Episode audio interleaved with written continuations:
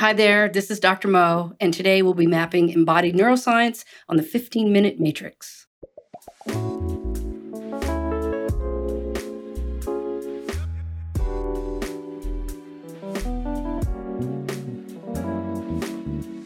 Welcome to the 15 Minute Matrix. I'm Andrea Nakayama, functional medicine nutritionist and your host. This is the podcast that brings you bite sized insights and lessons on the clinical relevance of the functional nutrition matrix, the most important tool in functional medicine and functional nutrition. The matrix is so important not only because it invites us to stop and assess, but also because it reminds us of three very important factors in our care, our recommendations, and our outcomes. Everything is connected, we are all unique, and all things matter. Be sure to head over to this episode's show notes at 15minutematrix.com if you'd like to see today's topic mapped on a downloadable matrix to remind you of these critical aspects of care.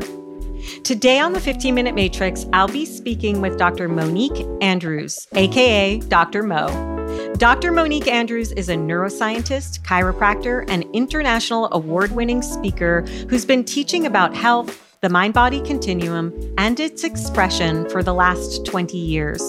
Affectionately known as Dr. Mo, she is adored by students and clients for her ability to make even the most difficult concepts accessible. Prior to becoming a chiropractor, Dr. Mo was a research neuroscientist who published in the areas of psychoneuroimmunology and the neurobiology of stress and reward. She has spent the last 20 years studying with world leading experts such as Sue Brown, Gabor Mate, Peter Levine, Bessel van der Kolk, and Jack Kornfield. Dr. Mo is a co founder of the Prana Foundation, where she integrates Western neuroscience with Eastern spiritual practices to serve as a mentor and master teacher, facilitating workshops, masterminds, and transformative retreats around the world. Dr. Mo's mission is to ease the path for others, helping human beings transform through mentorship, education, community, and love. Few people possess the expertise, presence, and wisdom to make a meaningful impact on humanity, and Dr. Mo is a rare gift. So let's dive in.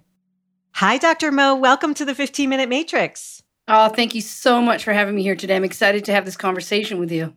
Me too. And as I told you before, our listeners are all big fans of the mind body continuum and discussions about the gut brain axis and the vagus nerve. And I'm wondering how that all relates to this concept of embodied neuroscience. What does that mean? Yeah. So, depending on the perspective or perhaps the profession that your expertise is in, there's been this focus, I think, a lot, especially in terms of, let's think, our psychological well being from a top down perspective. And what the neuroscience tells us, which is interesting because you think neuroscience, you immediately think brain. But actually, what the science today tells us is that we get much deeper changes in human physiology, human psychology, if we come at it from a bottom up perspective. So, when we say embodied, we mean literally encompassing both that top down and bottom up perspective. So, we're not just approaching it from a, I'm going to think my way out of this, which we know doesn't really work most of the time. And actually, what we found is that if we come through the body somatically, we can create much more substantial changes in those networks that are not conscious, that are not voluntary, that we don't have conscious control over. I love that the neuroscience tells us that. You know, it makes so much sense from where we sit as functional practitioners. And yet, you know, it's harder to find some of the information that still isn't taking that top down approach. When we're talking about this, Dr. Mo, what kind of issues in the body are we thinking about considering this bottom up approach for? Well, it could be anything really. Even if you think about it from a purely physiological perspective, you know, you think about somebody that has a dysautonomia like atrial fibrillation.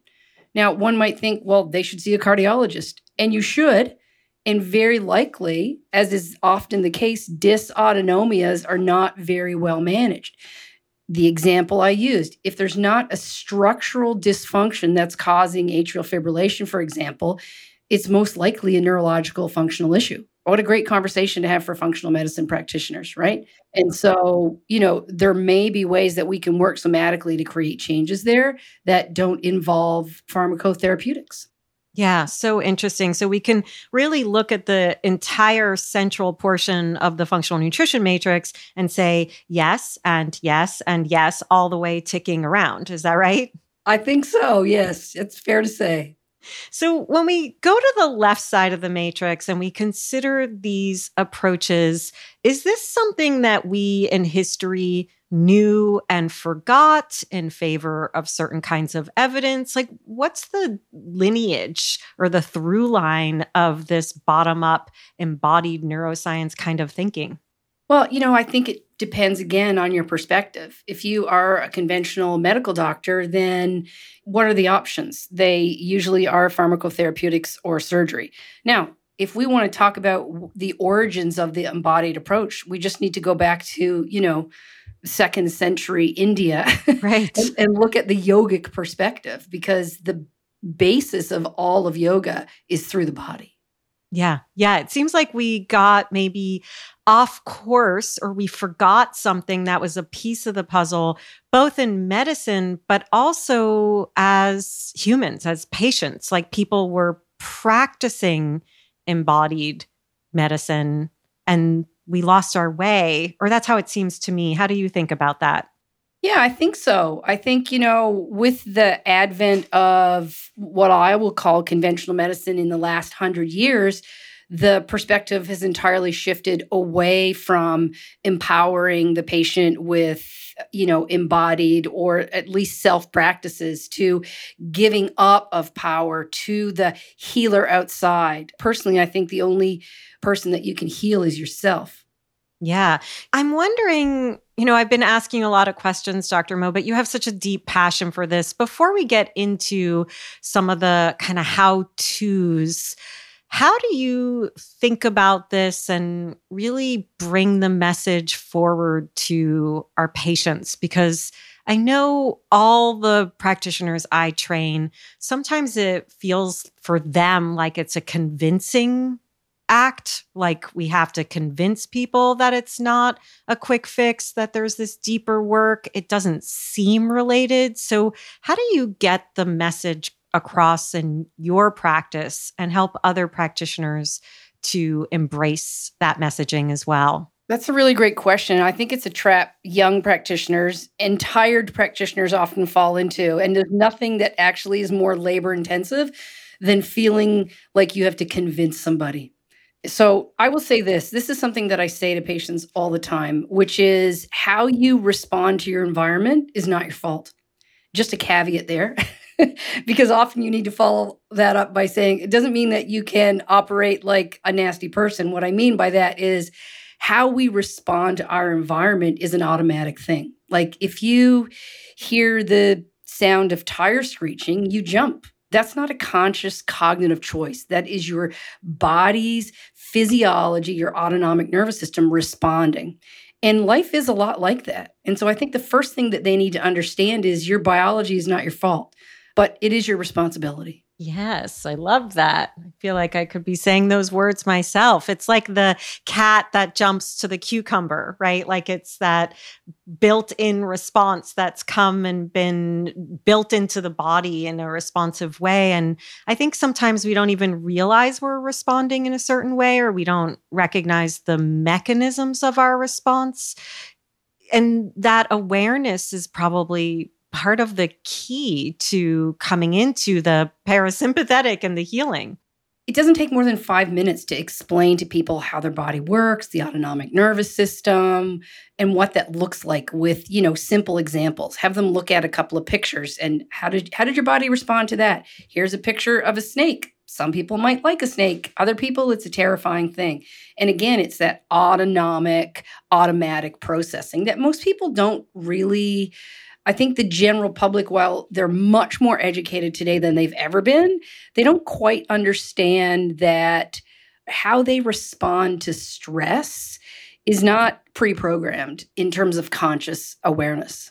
Yeah. And I don't know that we could think our way out of it like you were talking about from the get go. So, what do we do? How do we help people come back into their bodies to have that embodied experience?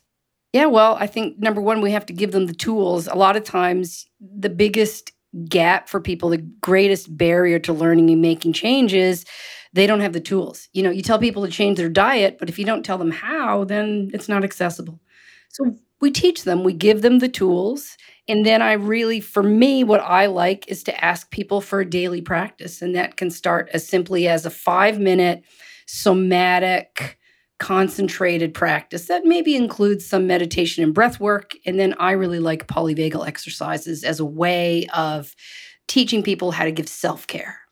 And you have a few exercises that I know you rely on. Can you walk us through some of what you would be recommending based on that? Yeah. And again, it's very different. Like from a polyvagal perspective, you kind of need to know which neural platform people are hanging in you know, for the audience, I'm sure most people are aware, but, you know, uh, Porges talks about the vagus nerve being divided into ventral vagal and dorsal vagal. And then, of course, sympathetic, everybody's aware, is fight or flight. Dorsal vagal is more of that freeze or fawn response. And then ventral vagal would be that social, connected, that's the highest level of functioning. And so, depending where people are in those different neural platforms, you may choose different exercises because you know if you take somebody for example that's in a deep dorsal vagal place of freeze you don't necessarily want to get them to sit quietly and do polyvagal breath work that could actually put them into a, a deeper state of freeze. And so the first thing is you know you, you have to assess and see where people are at yeah, so important. I really think that that notion that you're talking about about the individuality and also the deep importance of assessment. I know you're a chiropractor. Are you doing hands-on assessment as part of that determination? Some hands on, but also there are some great outcome assessment tools and screens, like literally a fill in checklist that helps you really dive into the different neural platforms and the different autonomic states that the body is residing in. And so you would start with an assessment and then from there make a choice. You know, the simplest one, the easiest thing to teach people is polyvagal breathing. And um, as you know, you know, when we breathe in, this brings up our sympathetic nervous system. So the sympathetic goes high. And then as we breathe out, as we exhale, the parasympathetics come up. So it's as simple as exaggerating the exhale, as prolonging the exhale so that it's longer than inhalation. And that in and of itself will help shift to a more parasympathetic state. I just want to note, you know, and I'm sure everybody that's on this call, if they're a practitioner, they recognize that we're not saying that you should be 100% one or the other. In fact, you know, there's a dynamic balance between the two. There's always a little bit of foot on the gas and a little bit of foot on the brake.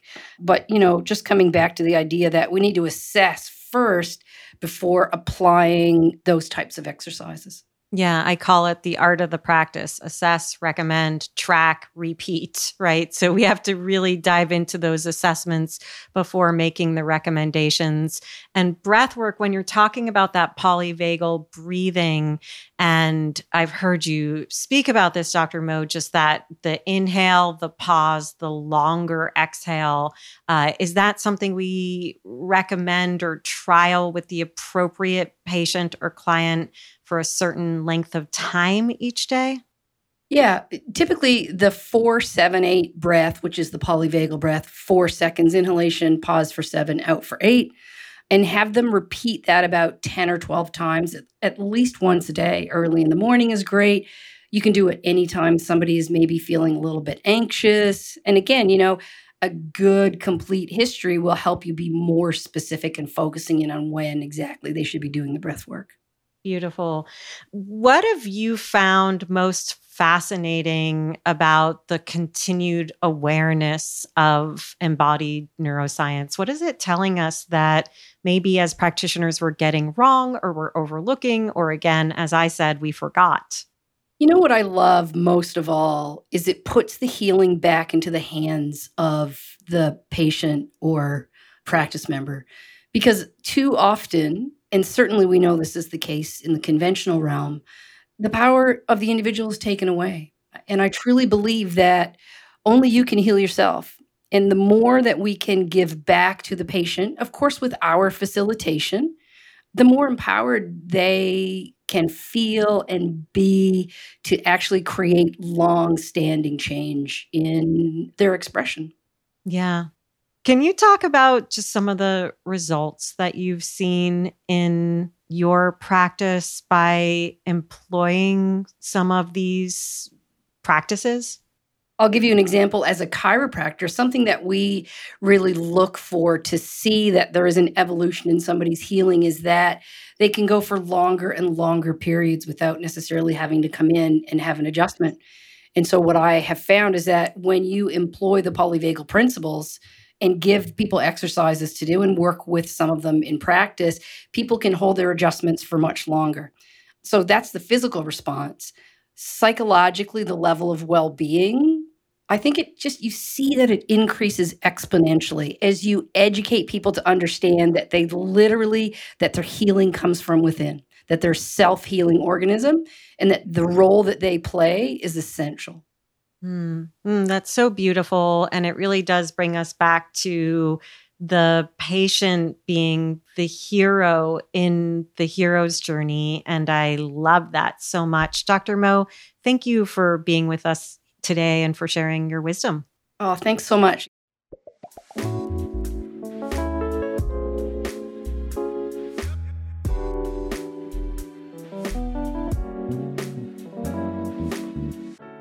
The 15 Minute Matrix is hosted and produced by me, Andrea Nakayama, and the Functional Nutrition Alliance.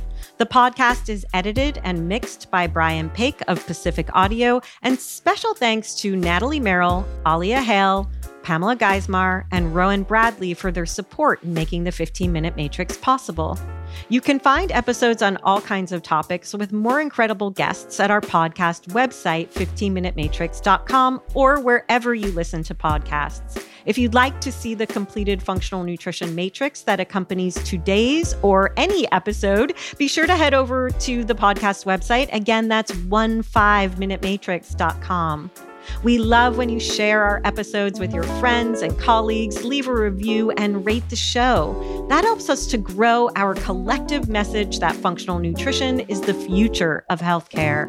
Also, be sure to follow us on Instagram at Functional Nutrition Alliance, and you can follow me at Andrea Nakayama. And if you or someone you know is interested in becoming a functional nutrition counselor, head over to fxnutrition.com to learn more about our full body systems program. Full Body Systems is our 10 month immersion course where you'll learn the systems based approach to addressing the root causes of your client's issues through client education, diet, and lifestyle modification. Again, you can always learn more at fxnutrition.com.